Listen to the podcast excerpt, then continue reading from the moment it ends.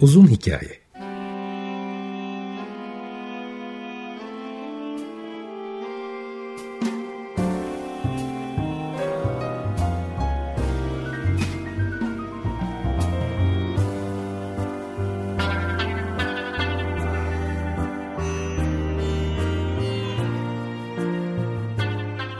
Hazırlayan ve sunan Muzaffer Çorlu.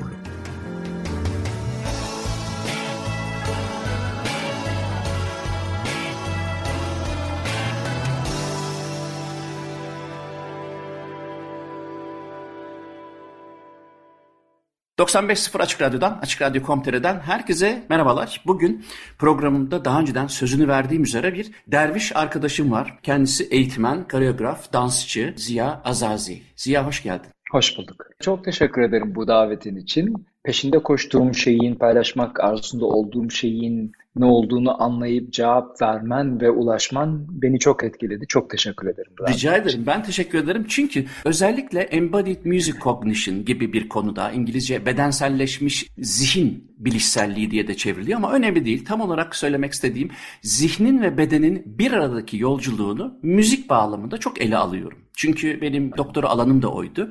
Dolayısıyla Mustafa Avcı ile birlikte program yaparken, e, müzikte ve dansta eşlikliği konuşurken bu işi yapan kişi olarak, teorisyeni, akademisyeni değil ama bu işi yapan, yani sahada bizzat olan birisini arıyordum. O kadar büyük bir tesadüfle geldin ki ve hemen apar topar bu programa çıktık. Şimdi e, senin önemli bir projen var. Seninle ilgili bilgilere ulaştığım zaman e, öncelikle tabii çok e, etkileyici bir kariyerin var. Harika bir kariyerin var. elli'den fazla ülkede e, atölye düzenlemiş olman, bu konuda farkındalığı arttırmış olman, birçok konuda olduğun gibi sadece bu konuda farkındalık yaratmıyorsun. Sosyal medya hesaplarından görüyorum.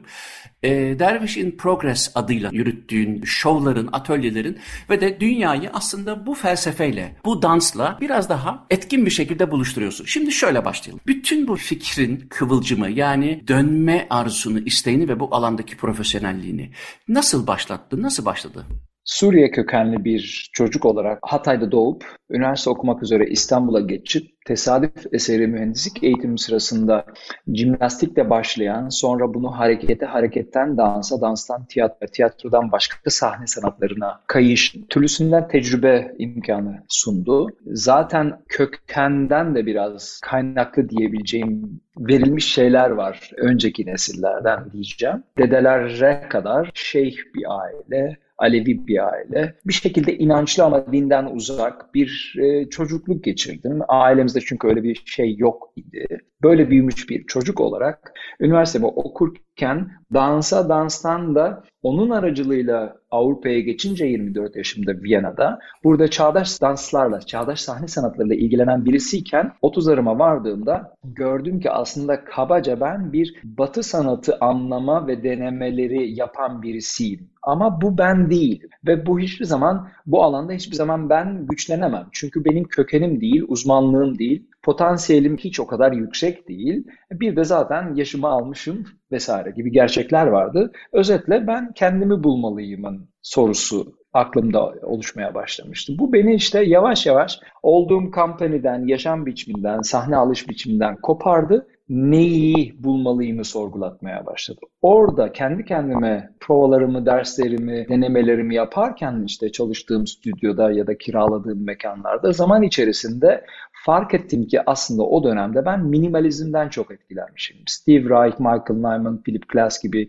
uzmanları böyle büyük bir heyecanla dinliyorum. Dediğim gibi taşralı bir çocuk, İstanbul'da üniversite okuduktan sonra buraya gelip e, Viyana'da sanatı anlamaya başlayan, hakikaten yirmilerinden sonra heyecanlanıp bunu hani geri kalmış, e, herkes koşarken arkalarda kalmış birisi, bireymişçesine hızlanma çabamda şeyi görüyorum, resmi, heykeli, müziği, özellikle klasik müziği bir anlama çabam olmuş ve ben şeye varmış, minimalistler beni etkilemiş.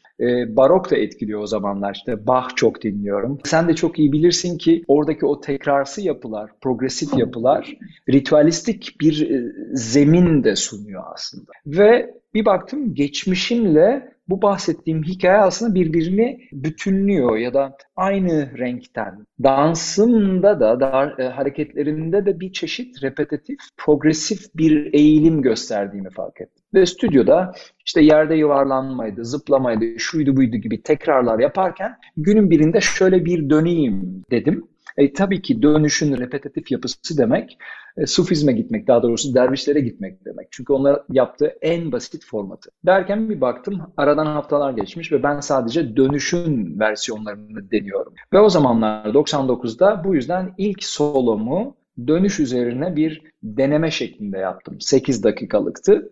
Bunu yapıp sergileyince, çok büyük bir reaksiyon görünce, üstüne de davet alınca bir saatlik performans yaptım. Bu ödül aldı. Bu ödül alınca da ben bunu yapan adama dönüştüm özetle. Yani aslında benim gelenekle hiç bilgim yok, öyle diyelim. O ödül de zaten, yanlış okumadıysam, senin Avusturya'da en sıra dışı dansçı titri gibi bir şeydi değil mi? Gelecek vadeden, evet. Yılın gelecek vadeden sanatçısı gibi. Konulara yavaş yavaş gireceğiz. İyi bir uluslararası kariyerin olduğu için birçok ülkede hem atölyelerle hem de şovlarınla etki yarattığını medya üzerinden görüyorum. Fakat şimdi tabii hem e, bu atölyelerdeki eğitmen tarafını, e, şovlarında koreograf ve bizzat dansçı tarafını ortaya koyuyorsun ama biraz şöyle başlayalım istiyorum. Ben sana hazırlanırken, bu programa hazırlanırken özellikle merak ettiğim bir şey vardı. Seni davet etmeden önce de zaten okuduğum makalelerdi. Çünkü dediğim gibi embodied music cognition'ı önemserim ben. Yani bu Descartes'in e, kartezyen bakışına koşut olarak e, zihni, bedeni ve ruhu aynı potada düşünme olgusu gibi görürüm o dönme işlemini. Bir de tabii benim için çocukluğumdan bir anıdır. Ben Türkiye'ye ilk gittiğim zamanlarda hmm. görmüştüm Sultanahmet'te ve psikoloji okurken de Sultanahmet'e gider onları seyrederdim. Çok ilgimi çekerdi. Sonra işte müzisyen olmayı tercih ettikten sonra işte ben de şimdi kognitif nöromüzikoloji alanında çalışırken bu konu benim bütün bu bilgi birikimlerinden, bu anılarımla birlikte beni bir yere götürdü. O da şu: gerçekten o dönüş esnasında neler oluyor olabilir? Yani zihin ve beden açısından.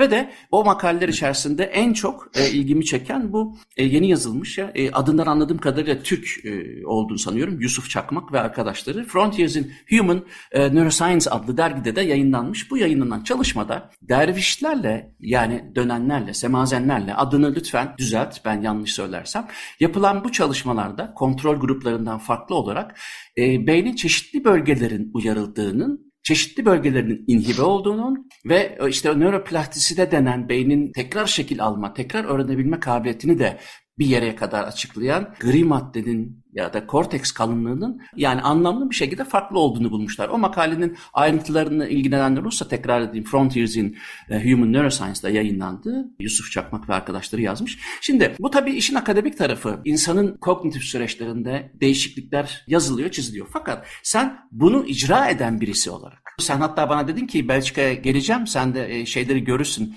bayılanları, kusanları falan. Ben de tabii şimdi düşünüyorum, herkesin de aklına geliyordur. İnsanların uzun süre dönmesiyle birlikte e, ortaya çıkan e, bir sürü negatif şey olabilir ama senden dinleyelim. Sen tabii yıllarca döndüğün için. O insanların ilk aklına gelen bedensel negatifliklerin tam tersi pozitiflikleri nasıl açıklıyorsun? Çok teşekkür ederim bu güzel özet için, girizgah için. yirmi iki yirmi üç yıl kadar bir süredir dönüyorum. Önce Dervish in Progress, bu ismi almadan önce Work in Progress adı altında çalışmalar şeklinde birkaç yılımı almıştı. Yani dönmek nedir, nasıl döneyim, nasıl sahneleyim gibi yaptığım Work in Progress bir, iki, üçler vardı. Günün birinde İspanya'dan teklif aldığımda dördüncü yılımdaydı yanlış hatırlamıyorsam. Bunu madem öyle artık dört yıl geçmiş, bunu artık Dervish in Progress yapalım dedim. Hmm. Ee, aslında derviş kelimesi bir övgüdür. Yani insan öyle biri değildir. Birileri bu övgüyü birilerine yakıştırır. Eğer bu bana yakıştırılıyorsa şükürler olsun ki, ne mutlu bana ki demek ki bir şeyleri başarabilmişim. Ama ben kendimi derviş olarak addetmem. Ben Ziya Azazi'yim, sanatçıyım, işte Arap kökenli, Türkiye'de doğmuş bir bireyim, uluslararası yaşamı olan bir sanatçı, eğitmenim ve öğrenmeye de devam ediyorum. Yapımla, her şeyimle, cinsiyetimle, bilgimle vesaire vesaire. Benim yani. In Progress. Dervish in Progress'i title olarak seçmiş oldum. Performansın adıydı. Oradan performanslar esnasında acaba ilgilenenlere bunu anlatabilir miyiz sorusu doğdu menajerlerim tarafından. Küçük küçük böyle atölyeler yapmaya başladım. Anlaşılır ve hakikaten sunulabilir hale geldi. Bu yüzden üstüne artık inzivalar yapmaya başladım. Ta ki iki bin on sekizde aradan işte on on beş kadar yıl geçtikten sonra da bunu bir eğitim programına dönüştürmeye karar verdim ve Teacher Education Program, yani T E P'yi de ekleyip dip-tep'e dönüştü ve dip-tep iki bin on sekizden beridir de bir eğitim programı olarak sunulmakta. Covid'den maalesef ki etkilendik ama şimdi yeniden Haziran'da başlıyorum. Haziran itibariyle bu program devam ediyor olacak. Şimdi bu girizgah şunun içindi. D I P ya da Dervish in Progress aslında hakikaten bir çeşit e, lisana dönüştü, enstrümana dönüştü.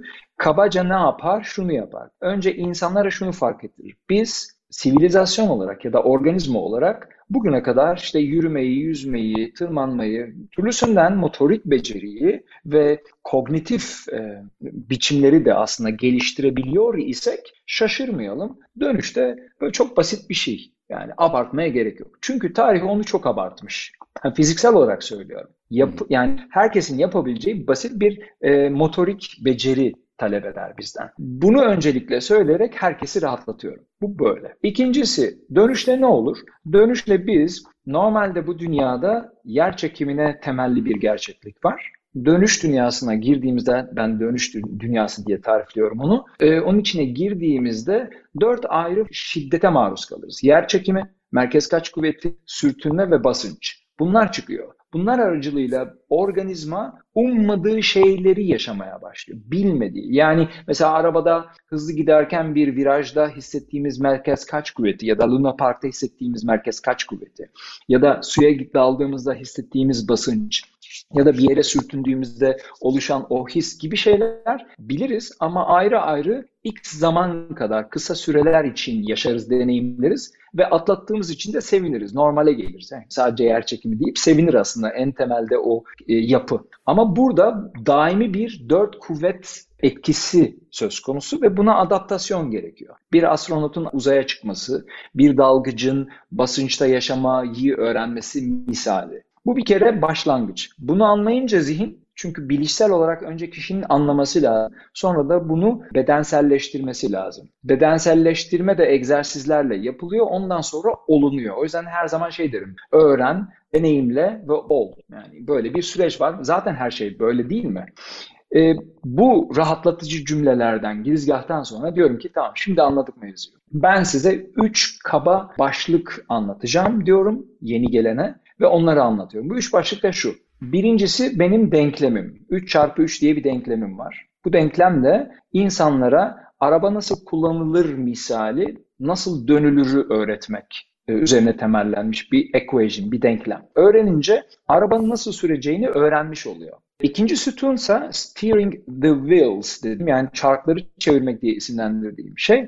Burada da arabayı sürünce başına geleceğini öğretiyorum. Yani bedensel başına ne gelecek, düşünsel başına ne gelecek, duygusal başına ne gelecek şeklinde eskizler fark ettiriyorum insana. Çünkü bunun tarifi hiç kimsenin yapamadığı bir tarif. En azından bugüne kadar tam olarak. Biraz önce bahsettiğim yazıda olduğu gibi Yusuf Çakmak'ın geçen isimler ve çalışmadan yola çıkarak söylüyorum. Günümüz uzmanları bu konuda çalışmalar yapabilmeye başladı. Teknoloji ancak şimdi müsaade edebiliyor. Londra'dayken P H D yapan bir uzman benle bir denemek, denemek istemişti. O zamanlar işte kablosuz bağlantı teknolojisi yeni başlamıştı. İşte elektrotlar kafama takılmıştı vesaire. Onun denemesi yapılmıştı ama sonuç iyi değil. Çünkü dönmek, hareket etmek demek. Bağlantıyı koparan bir eylem ya. Sorun yaşıyor o hı hı, e, teknoloji. O yüzden yapamamıştık. Velhasıl demek istediğim şu, günümüzde yavaş yavaş bu tür şeyler denenmeye başladı. O yüzden benim kağıdım e, önümde göstereceğim bir akademik e, çalışmam yok ama yılların işte on beş küsür yıldır eğitmenlik yapıyorum, yirmi küsür yıldır dans ediyorum, e, dönüyorum. Bireysel deneyimim ve katılımcıların deneyimleriyle, bu ara hemen onu da söyleyeyim Muzaffer, on küsür terabayt kaydım var benim workshoplardan, dünyanın her yerinden. İnsanlar dönerken konuşmaları, feedbackleri vesaireli hepsi var. Ciddi bir malzeme bu. bunun bir gün bir uzman tarafından konu edileceğinden eminim. Ciddi bir başlık bu çünkü. Konuma geri dönüyorum. İki sütuna çarkları çevirmek. İnsanlara bu çarkları çevirmek başlığı altında dediğim gibi bedensel, düşünsel ve duygusal boyutta başa gelme ihtimali ya da geleceklerin eskizini gösteren formlarım var. Harita gibi siz döndüğünüzde başınıza şu yönde bir şey gelebilir ya, ya da bu yönde bir şey gelebilir. Nedir? Örnekleyeyim. Mesela beyin çarkı dediğim şeyi kabaca ben üç bölüme ayırıp insanların düşünme olasılığını arttırmaya çalışıyorum. Nedir o? Pre-consciousness, consciousness, unconsciousness. Yani tarihim, şimdiki ben ve bilinmezlik gibi. Çünkü ben Big Bang'ten beridir bugüne kadar dinozorun da atomları, elektronları burada.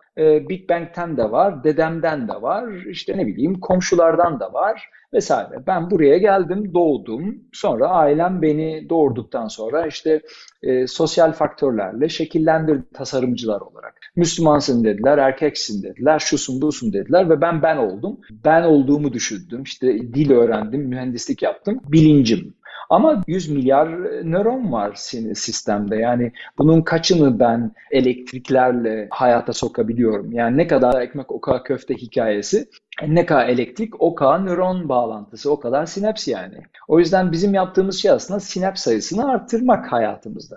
Dönüşte sinaps arttıran bir şey. Yani elektrik, daha fazla elektrik ürettiği için beden aldığı oksijenle, besinle, bir de bahsettiğim gibi dört ayrı kuvvete maruz kaldığı için bütün reseptörler ve reflektörler farklı çalışmaya başlıyor. Bu yüzden aldığı datanın frekansı, dalga boyu, şiddeti, biçimi, parametrelerini düşünecek olursak değişmeye başlıyor. E, beyne de sürekli farklı bir sinyal geliyor. Beyinde bir dakika arkadaşlar ne yapıyorsun? Şef benim diyor yani. Bugüne kadar böyle sinyaller yoktu. Nereden çıktı bunlar demeye başlıyor. Bu böyle olunca tabii ki şaşıran beyin eğer meraklı bir beyinse hoşuna gidiyor ama ürkek bir beyinse korkuyor. Korkansa yavaş yavaş kapanmayı tercih ediyor. Kapanmak demek de işte kusmak, düşmek gibi yönde ilerliyor.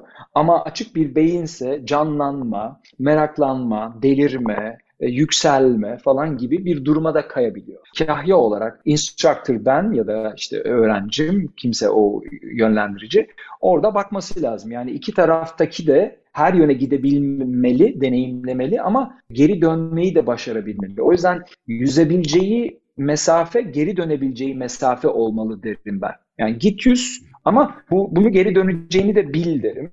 Bunu örnek olarak anlatıyorum. Dediğim gibi bu akıl çarkı. Duygu çarkı için de benzer bir harita eskiz çiziyorum. O da şu. İnsan dönerken aslında baktığında kabaca ya içine düşüyor. İşte ben kimim, nereden doğdum, annem, babam, geçmişim falan gibi bir durum var. Meşgul oluyor işte çocukluğum şöyleydi böyleydi gibi bir tarihe gidiş. Bir zamanlar enerjiydim, hayvandım, dinozordum, maymundum gibi içe. Ya da dışarı çıkabiliyor. Beni kim yarattı? Bu evren nedir? Ben acaba birisinin tarlasındaki bir ürün müyüm? Birisinin e, ikinci sınıf sivilizasyonun domatesi miyim bu tarlada burada falan diye böyle bir üste çıkış var. Yani supreme'e gidiş var. Self değil de supreme.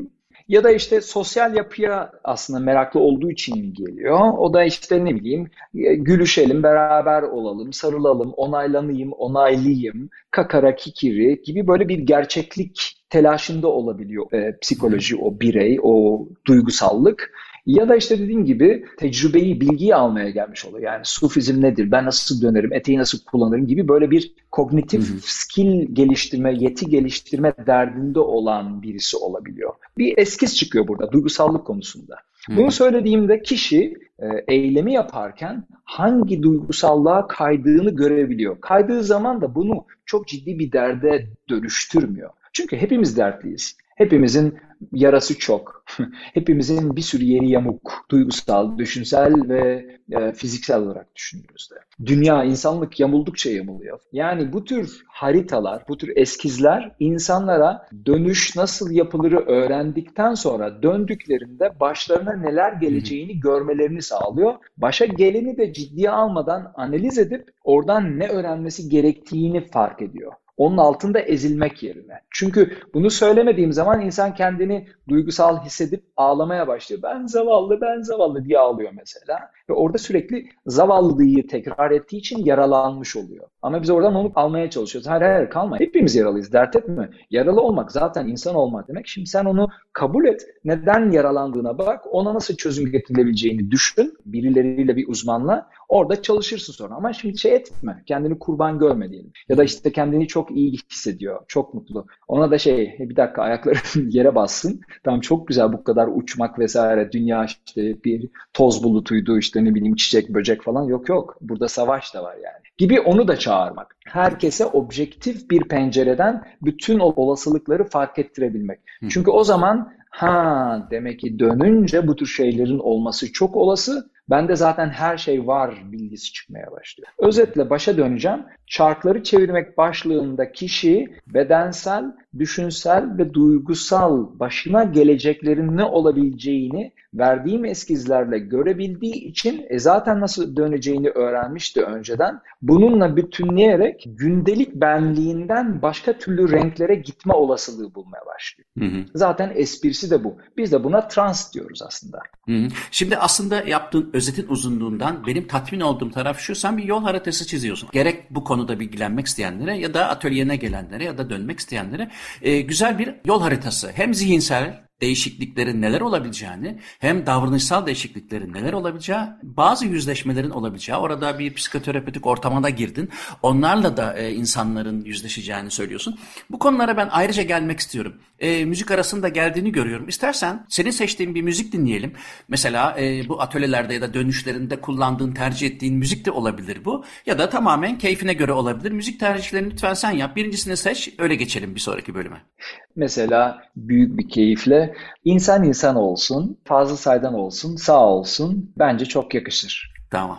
Evet, bugün dansçı, koreograf, derviş Ziya Azazi ile birlikteyiz. Biraz önce kendi atölyelerinde, kendi dönüşlerinde neler yaptığını, neler yapmaya çalıştığını ve de ona danışanların ya da onun atölyelerinde gelen öğrencilerinin ya da işte birlikte dans ettiklerinin bu süreçte neleri görebileceklerini aşağı yukarı özetledi. Benim de o sırada teknik bir iki tane sorum var demiştim. Şimdi okuduğum kadarıyla işte biliyorsun dengeyle ilgili beyindeki mekanizmaların, özellikle kulakta ve beyincikteki merkezlerin, şimdi teknik detaylara girmeyelim ama özellikle Özellikle işte kulak içindeki kanalların, dervişlerin ya da semazenlerin kafasını yirmi yirmi beş derecelik bir açıyla döndürdükten sonra ellerini açtığı ve döndüğü için artık insanların buna alıştığını ve kusmadığını söyleyen teknik şeyler okudum. Bir yanıyla da işte bu tennürenin dönme sırasındaki merkez kaçağı ters, yani koşut olarak enerjinin yüzde doksanını o sayede alındığı gibi teknik detaylar detaylar var. Fakat bununla ne kadar doğru, bu işin neresine oturur bu, bunu sana sormak istiyorum. Bu bilgilere nasıl bakmalıyız? Ben burada Buralarda çok zaman kaybedilmemesi gerektiği kanaatindeyim. Neden olduğunu da söyleyeceğim. Çünkü daha sırt yaslanabilir bilgiye bakmak gerektiği inancındayım. Her ne kadar dediğim gibi akademik bir çalışma yoksa da söyleyi gösterebileceğim. Ama benim tecrübem dediğim gibi elli ülkede performans, otuz beş ülkede yüzlerce workshop, binlerce dönüş tecrübesi her ırktan, her cinsten, her yaştan, her milletten, her dinden. Brezilya'dan Kanada'ya, e, Endonezya'dan Güney Afrika'ya kadar bir sürü yere gidebilme lüksüm oldu. Bu benim hayatım oldu. E, bu yüzden yaşadığım tecrübe global bir tecrübe. Ama tarihsel olarak bildiğimizde lokal bir tecrübe. Tarihsel bilgide yaşanan tecrübeler sayıca çok olsa da birbirinin tekrarı. Yani sürekli aynı biçimde yapıldığı için onun analizleri var. Onun üzerine kafa yorulmuş. Ben diyorum ki ama dönüş sadece haktan alıp halka vermek, hak katında boynu bükük olmak, kalbe dönmek, elif olmak, kıyafetimle kefenim vesaire, bunlar sembolizmler ve çok güzel sembolizmler. Hı hı. Ama çağımız dünyası bizden globalleşmeyi, hatta evrenselleşmeyi talep eder. Yani değil artık global, yani hani Newton'u bile yıkıp kuantum fiziğe gidiyorsak, değil mi? Einstein'ı bile yıkmaya başladık. Oraya gidiyorsak buradan anlıyoruz ki evrenselleşmek lazım. Bu yüzden bu bilginin de globalleşip evrensel özünün anlaşılması gerektiğine inanıyorum. Bu yüzden bu lokal bilgilerin yanıltıcı olabileceğini burada bir şekilde hani söylemek isterim. İddia edemem ama söylemek isterim. E, bireysel tecrübelerim ve öğrettiklerimden de gördüklerim kadarıyla bahsettiğimiz bu yirmi beş yirmi dört açısı sadece ve de sadece e, deyimi yerindeyse vestibüler sistem denen diye isimlendirilen iç kulaktaki yapının, yani dengeden sorumlu yapının içindeki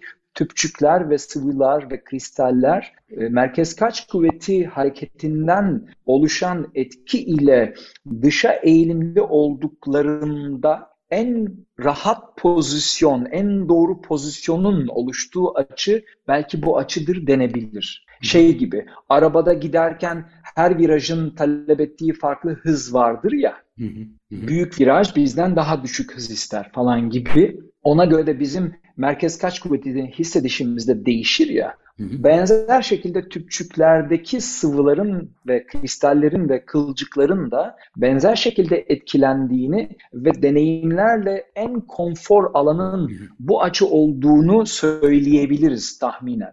Ama benim bireysel tecrübem, arabayı ben istediğim gibi kullanmak istiyorum. İki teker, rampalardan uçayım, viraja sert gireyim, takla atayım, yeter ki ölmeyeyim, kimseye zarar vermeyeyim, sakatlanmayayım. Bunların hepsi yapılabilir çünkü biz yirmi birinci yüzyıl zihniyiz. Çok öteye geldik. Yani tenürenin, ha tenüreye de gelelim. Eteğin verdiği hız bizim ona verdiğimiz hızdır. Etek cansız bir madde olduğu için onu canlandırmak gerekir. Yani onun beni döndürebilmesi için ben benim onu önce döndürmem lazım. Bu yüzden ben bir etek giyersem, ben çok etek giyerek dönen birisiyim de, aynı zamanda performansıma bağlı olarak da değişiyor.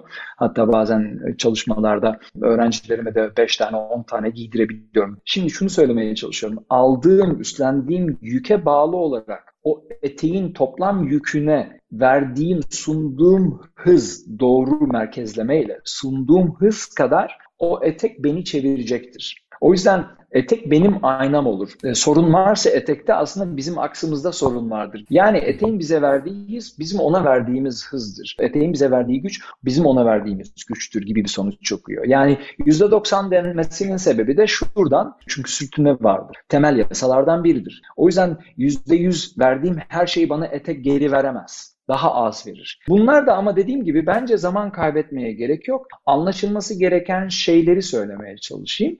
Onlar da şu, organizmanın kendini, hani üç boyutlu bu organizmanın kendini bu üç boyutlu gerçeklikte istediği gibi var etmesi her şeyden önemli. Bilgiyi alalım, onu deneyimleyelim, deneyimleyerek zaman içerisinde de ona dönüşelim. Bu her zaman söylediğim şey.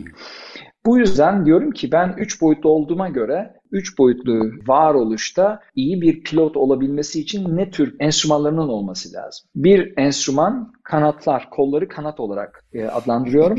Bunlar bir boyutta bana varoluş e, imkanı sunuyor. İkinci boyut e, için ihtiyaç duyduğum şey e, yukarı aşağı gidişlerimi, süspansiyonumu, yükselmemi ve alçalmamı sağlayan ikinci boyut. Bu da benim eklemlerim. Eklemlerimle ben yukarı aşağı çıkıyorum. Özellikle diz ve ayak eklemleri, kalça eklemleri bu yaylanmayı sağlayan arabanın am- amortismanı gibi. İkinci boyut.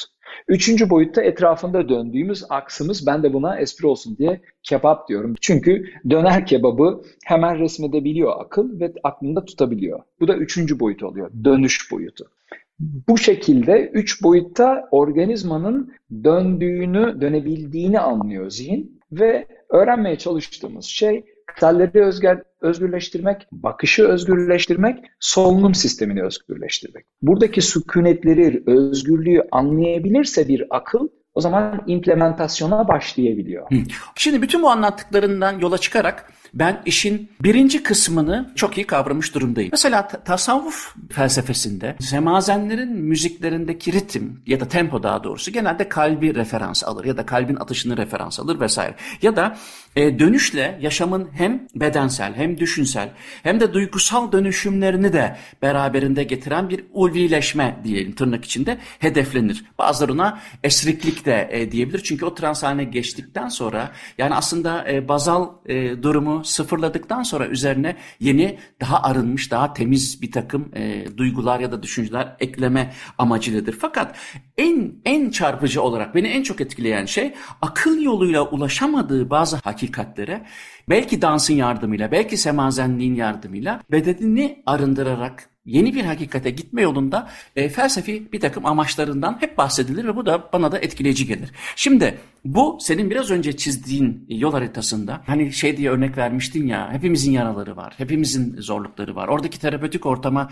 dönecek belki ama şimdi ben senden şunu isteyeceğim. Bu senin bütün bu atölyelerinde ya da genel olarak dervişlikte, semazenlikte, günümüzde, globalleşen dünyada bir yer kaplıyor mu? Bu var mı? Yoksa da e, aksiyon, yani dans eylemi daha çok motive eden tarafı mı işin? E, hepsi, hepsi. Aslında akıl demek, strüktür demek. Sonuç itibariyle e, nöronlara bağlantı imkanı sunuyorum. Nöronlar bir şekilde sinapsi yapıyor ve artık ben tanıyorum, Muzaffer. İşte Ziya tanıyorsun. Artık var. E ben buraya şimdi elektrik yollarsam Muzaffer e, küçük bir kabloyken daha kalın bir kabloya, sonra otobana dönüşecek. Ya da Ziya. Ya da bir daha görüşmeyeceğiz. Oraya elektrik gitmeyecek. Tamirat yapılmayacak. Elektrik gitmediği için kopacak. Aynen doğada gördüğümüz gibi bir yol yapılır. E, bakmazsak gene ot biter ve yol gider misali. Aklımızda da aynı hikaye. Aslında evrenin her yerinde bu gerçeklik var. Yani akıl aslında strüktürdür. Bu her şeye yorumlanabilir. Lisana, cinsiyete, işte o yüzden hani demans demiyor muyuz? Çünkü ne oluyor?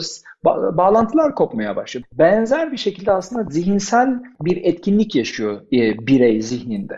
Yani yaşadığı, bahsettiğim gibi yeni gerçeklik, dünya gerçekliği, dört ayrı kuvvete maruz kaldığı bu dünya dönüş, dönüş dünyası gerçekliğinde katılımcı e, bilmediği şeyi deneyimlemeye başlıyor. Çünkü data, beş duyu organından gelen datalar değişiyor. Akıl hoppala bir dakika bunlar ne diyor? Mekanı farklı görüyor, hissediyor. Rüzgarı farklı hissediyor. Renkler, görüntüler değişiyor. Ses değişiyor. Her şey değişiyor. Bu yüzden zaten artık o beyin ciddi bir sürprizler e, fırtınasına maruz kalıyor.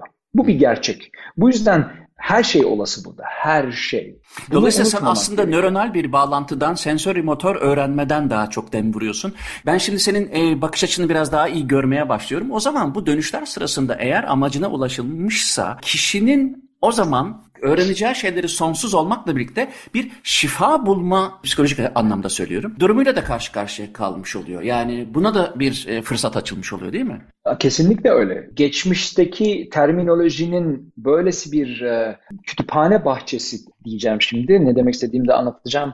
Oluşturmuş olmasının sebebi zamanında bugünkü enstrümanların olmayışıydı. Hı hı. Yani e, Rumi aşka geldi deyince nedir o? Şevk ya da işte meşk ya da hani nedir bunlar? Te, yoktu ki cihaz bunu başka türlü dile getirsin. Bir şey değişti mi? Hayır. Aynı şeyden bahsediyoruz aslında. Ama terminoloji şimdi şey oldu. Global oldu. Çünkü meşk dediğimde Brezilyalı anlamıyor. Allah dediğimde biraz bir tık daha fazla anlayabiliyor. Ama trans dediğimde de aslında tam olarak anlamıyor.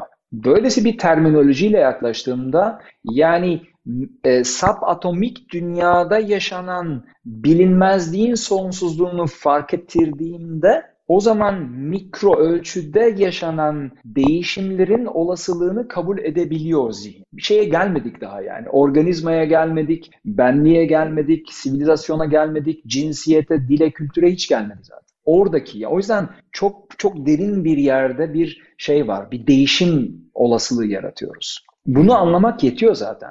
E bu zaten Allah işte. Hı. İnsan böyle önünde eğiliyor yani. Sonuçta bin küsür yıllık bir kavramı başka boyuttan ele almış oldun. Aslına bakarsan ben seni programa çağırırken aklımda zaten bu tür soruları sormak da vardı. Yapan birisinin bu buna nasıl baktığıyla ilgili. Yapa, en azından senin böyle bakmış olman benim için çok öğretici. Çünkü yeni bakış açısı kazandırdın bana. Dediğim gibi burada sen aslında sinir bilimin dilini biraz daha kullanarak bir zamanlar yoga, bir zamanlar meditasyon, bir zamanlar uzak doğuda yapılan başka şeyler ya da işte belki de on ikinci on üçüncü yüzyıldan beri işte Konya'da başlayan belki bu hareketlerin hepsini sen aslında beynin hakikati aramakla ilişkili olarak yeni bir format atması gerektiğini söylüyoruz. Aslında günümüz insanının nasıl hareket ettiğine baktığımız zaman çok değil, şurada topu topu iki bin yıl önceki insandan çok büyük farklılıklar gösterdiğimizi görüyoruz ve de sinir sistemimiz, eklem yapımız, kas yapımız vesaire bütün e, maruz kaldığımız dış etkenlerde bambaşka, fakat buna hazırlıklı değiliz. Kendimizi hazırlamamız gereken dünya bambaşka bir dünya. Aynen. Örneğin biraz önce sen dört farklı fizik etkiden bahsettin. En basiti gerçekten dalgıçlık. yirmi dakikayı geçtikten sonra başka zihinsel süreçlerin başladığını ben hissettim. Ama psikoloji okurken de bir deney biliyorum, izolasyon deneyiydi ve de dış uyaranların yoksunluğunda beden ve zihin neler arıyor sorusuna cevap arayan bir deneyde vizüel kortekslerinin nasıl aydınlandığını, yani insanın görme ihtiyacını gideremediği için içinden daha önceki haritaları, daha önceki bilgileri çıkarıp görmeye çalıştığını, dolayısıyla uyarana ihtiyacı olduğunu gösteriyor. Fakat biz artık nasıl uyarılıyoruz ki bizim standby konumuna geri dönmemiz, tekrar bir rahatlamamız gerekiyor. Benim senin konuşmalarından anladığım şey biraz da buna paralel gidiyor. Bu atölyelerde yaptığın çalışmalar sonucunda evet ya Ziya'nın dediği gibi bir şeyler hissediyorum galiba demesine kadar bir süreç sence aşağı yukarı? Bu kadar kişiden nasıl bir ortalama çıkıyor? Ortalama yük- çok yüksek ee, ama ortalamanın yüksek olmasına sebep olan da bir sürü faktör var. Onlar gerçekleştiği zaman ortalama yükseliyor. Geleneksel yapılarda işte herkesin harcı değildir, işte şu yapılması gerekir, bu yapılması gerekir gibi bir yaklaşım vardır. Bununla aslında onun değeri fark ettirilmeye çalışılır. Ama bir süre sonra nesiller içerisinde ulaşılamaz hissi doğurmuştur bu. Ama akıl düşündükçe hani bunun böyle değil de bilgi burada, ulaşabilirim, alabilirim, öğrenebilirim ve olabilirim olunca ben yükselmiş oluyorum ve alıyorum ve büyüyorum. Bilimin gücü bu. Bundan daha güzel, daha güçlü bir lisan yok artık bu dünyada şu an itibariyle. Çünkü bilim de şeyi kavramış durumda. Bildiğinin yetmediğini zaten hep bildi de başka türlü konuşamadı. Bildiği yetmiyor. Bildiğiyle bir şey yapıyor. Bildiğiyle bilmediği yere gitmeye çalışıyor bilim. Aslında bilim de spiritüel. Yani ben hep şey örneği veririm. Astronotlara bakalım. Onca bilgiyi alıyorlar, sonra rokete bindiriyoruz, çıkıyorlar uzaya. Onları gözlemleyelim, bakalım. Astronotlar diyeyim uzaktan gördüğüm en mütevazi, en spiritüel tipler gibi geliyor bana. Çünkü adam diyor ki ya da kadın diyor ki ben aşağı baktığımda mavi boncuğun güzelliğini görünce ağladım diyor. Biz ne yapıyoruz aşağıda diyor. Ne yapıyoruz biz aşağıda diyor. Jeton düşüyor. İlahi oluyor işte.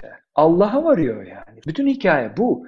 Tam da e, o kadar iyi bir örnekti ki o. Bir küçük bir teleskopla evde yıldızlara bakıyorum. Yıldıza baktıkça ölüm ölüm korkusu üzerimden gitti. Yani o kadar küçücük bir hiç olmak beni kendi içimde çok büyüttü. Aynen öyle. Rahatlatmaz mı? Zaten tekrar başa gelelim. O yüzden önemli olan şey, peşinde koşmamız gereken şey, yerel yapının oluşturma, geçmişte oluşturduğu formatı idame ettirmek olmadığını söylemeye çalışıyorum.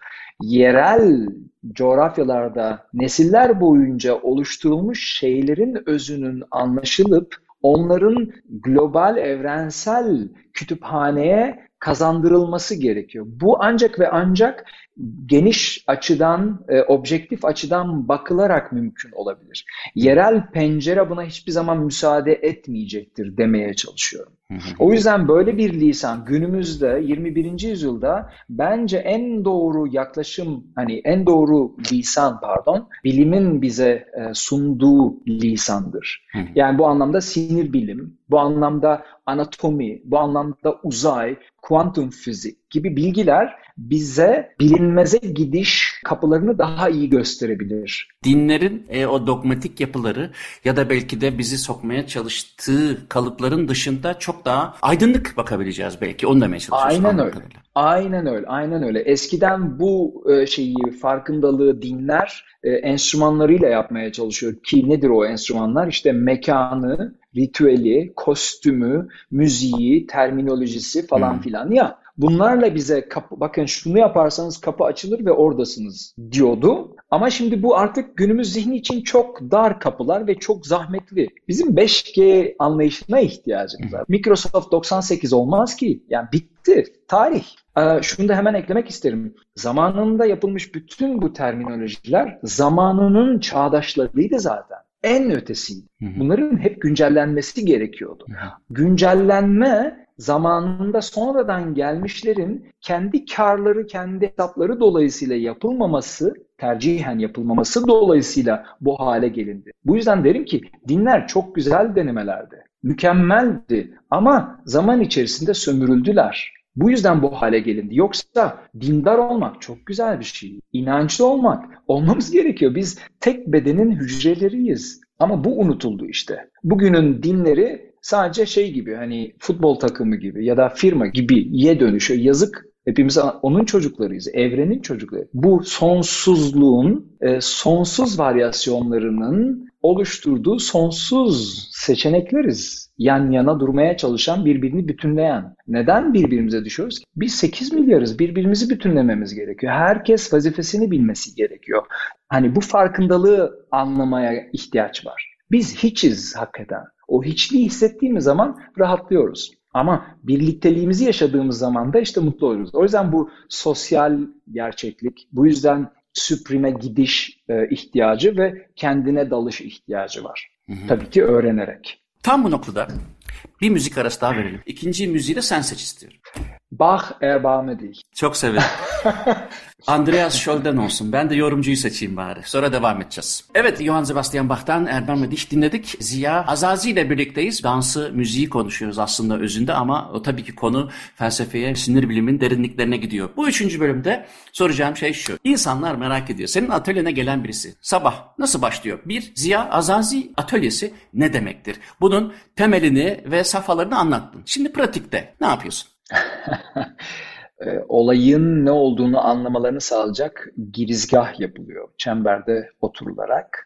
Bu girizgahla birlikte bireylerin grup olarak güveni hissedebilmeleri adına birbirlerini tanımaları gerektiğini inanırım ben. O yüzden kendilerini tanıtmalarını isterim. Hı. Herkes özetle üç beş cümle ile bu tanıtımı yapar. Böylece insanlar birbirlerini ismen meslekle, yaşla, neden dönme arzusunda oldukları konusundaki cevaplarıyla bir tık birbirlerini tanımış olurlar. Bu güven yaratır. Zaten aslında amaç o güveni yaratmak. Çünkü insanın en ihtiyaç duyduğu şey budur. Ben öğrenmek istiyorum diye algılayan her zihin, bu on on iki de olabilir, on beş on altı da olabilir. Yani o çocuğun buna istekli olması gerekiyor. Daha genç çocuklar da, küçük çocuklar da geldi. on yaş altı olanlar da oldu. Üst sınır yok. Herkes araba kullanabilir, herkes yüzebilir, herkes dönebilir. Bu bilgim, yılların bilgisiyle olayı anlattığımda senin de gördüğün gibi aslında anlaşılabilir bir terminoloji. Çünkü önce bir zihnin anlamaya ihtiyacı var. Özellikle günümüz insanları. Çünkü biz çok bilişsel olduk.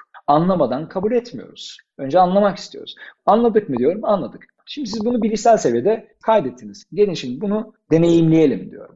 Ben de ona şey diyorum, ilk öpücük diyorum. O first kiss unutulmaz oluyor tabii ki yeniler için. Çünkü hayatlarında ilk defa dönüyorlar. Yalpalayan, düşen, başı dönen, ender de olsa başa geliyor, kusan, sayıca az. Ee, ama bunların hepsi şeyi gösteriyor. Aklın yerçekimle temelli, e, egoya sahip bir yapı, gururu olan bir kişilik olduğunun göstergesi oluyor bunlar aslında. Çünkü eğer zihin meraklıysa, gurur yapmıyorsa, öğrenmeye açıksa kusmuyor. Sadece motorik olarak zayıf bir beden, motorik becerileri zayıf bir bedense bunu gerçekleştirme süreci uzuyor. Ama öğreniyor. Herkes dönmeyi öğreniyor. Çünkü söylemeye, fark ettirmeye çalıştığım şey, evrende yön yok.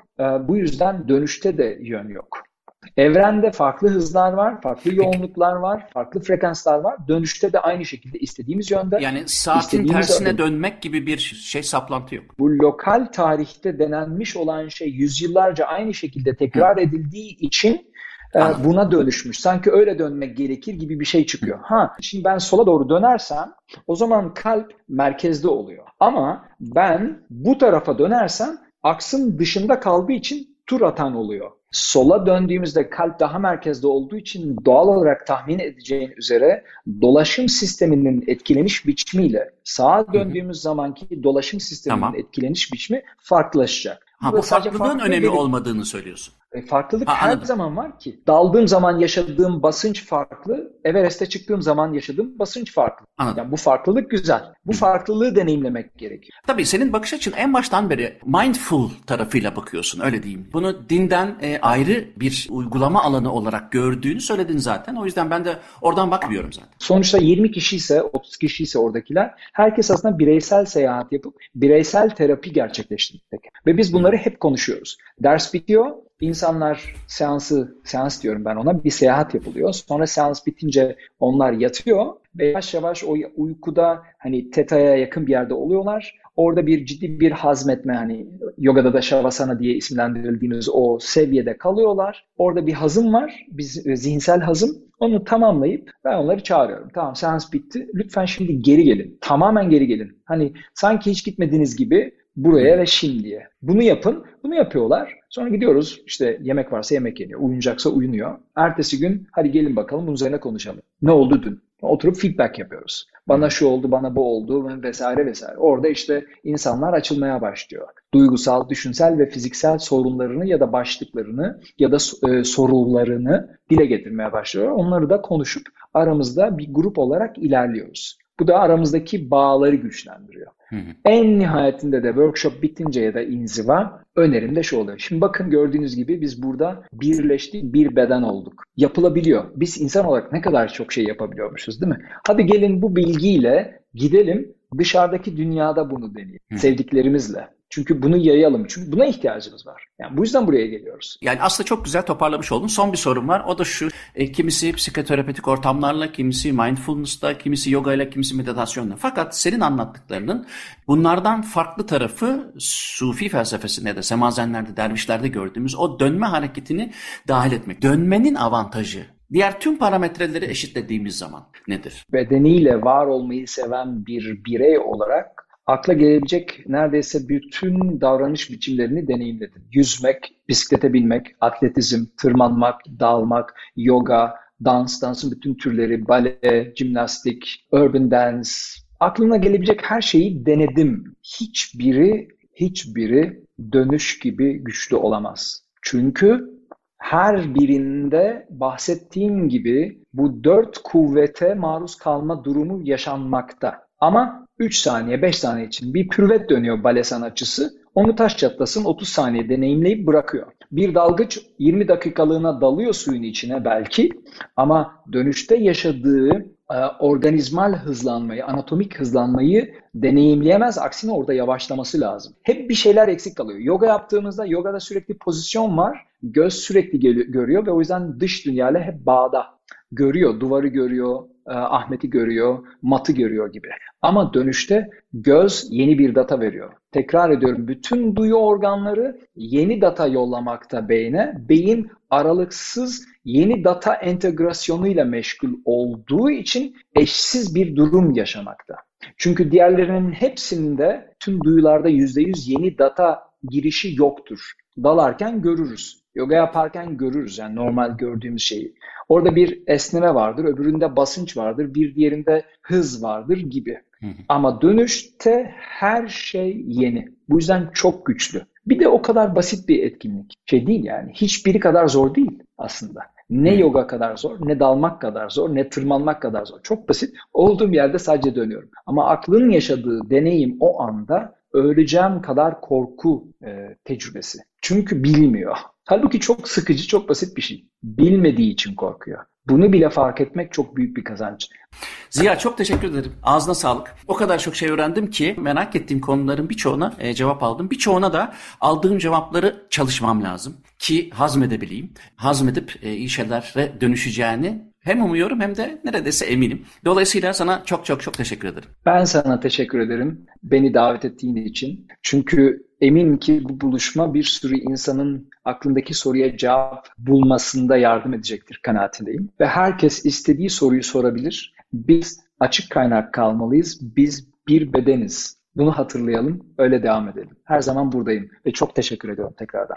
Ben teşekkür ederim. Bana ulaşmak için Muzaffer Çorlu Gmail adresine yazabilirsiniz. Bu programın tekrarını Açık Radyo Spotify'a koyacak. Ben de YouTube'da görüntülü olarak koyacağım. Haftaya yeni bir programda görüşeceğiz. Hepinize günaydın.